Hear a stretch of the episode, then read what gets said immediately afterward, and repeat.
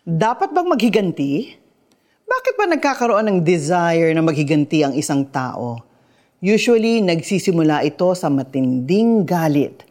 Kapag ang isang bagay na mahalaga sa atin ay sinira, binaliwala, o inagaw ng iba, nagiging dahilan ito upang magkaroon ng kagustuhang maghiganti. Sa sobrang galit o pagkapahiya, minsan nagkakaroon tayo ng desire na maiparamdam din sa offender ang sakit, kahihiyan at kawalan na na-experience natin. By acting on this desire, iniisip natin na mapapawi ang galit sa ating puso.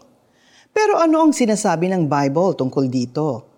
Natural lamang na magalit kapag nakaranas ng offense Ngunit dapat iwasan na maging dahilan ito upang magkasala. Kailangang ma-overcome ng believer ang urge na manakit, manginsulto at makabawi. Ngunit hindi nagtatapos sa pagtitimpi lamang ang instructions ng gospel. Sa halip na gumanti, pinaaalalahanan tayo na i-bless ang offender. May promise rin na ang gagawa nito ay makakakuha rin ng blessing. Ito ang higher standard ni Jesus na hiniling sa Ama na patawarin ang mga taong nagpako sa Kanya sa krus. Kahit na mayroon siyang power upang utusan ang mga anghel na ipagtanggol siya. Ito ang standard na panuntunan sa Christian life pagdating sa offense at vengeance. Minsan, dahil sa strong emotions na daladala ng galit sa naranasang injustice, nakakalimutan natin na ang Diyos ay isang Diyos na makatarungan. Tempting na ilagay ang vengeance sa ating sariling mga kamay. Pero mas maganda na ipagkatiwala na lang natin ito sa able hands ni Lord. At magkaroon tayo ng faith na gagawin niya ang kanyang mga pinapangako.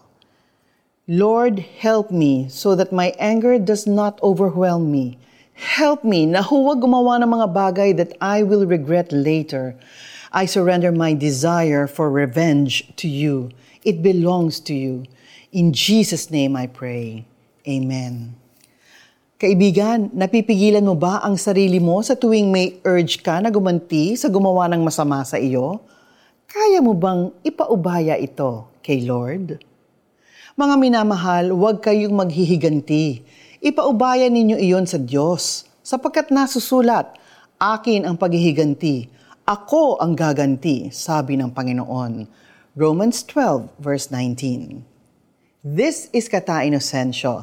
Just believe.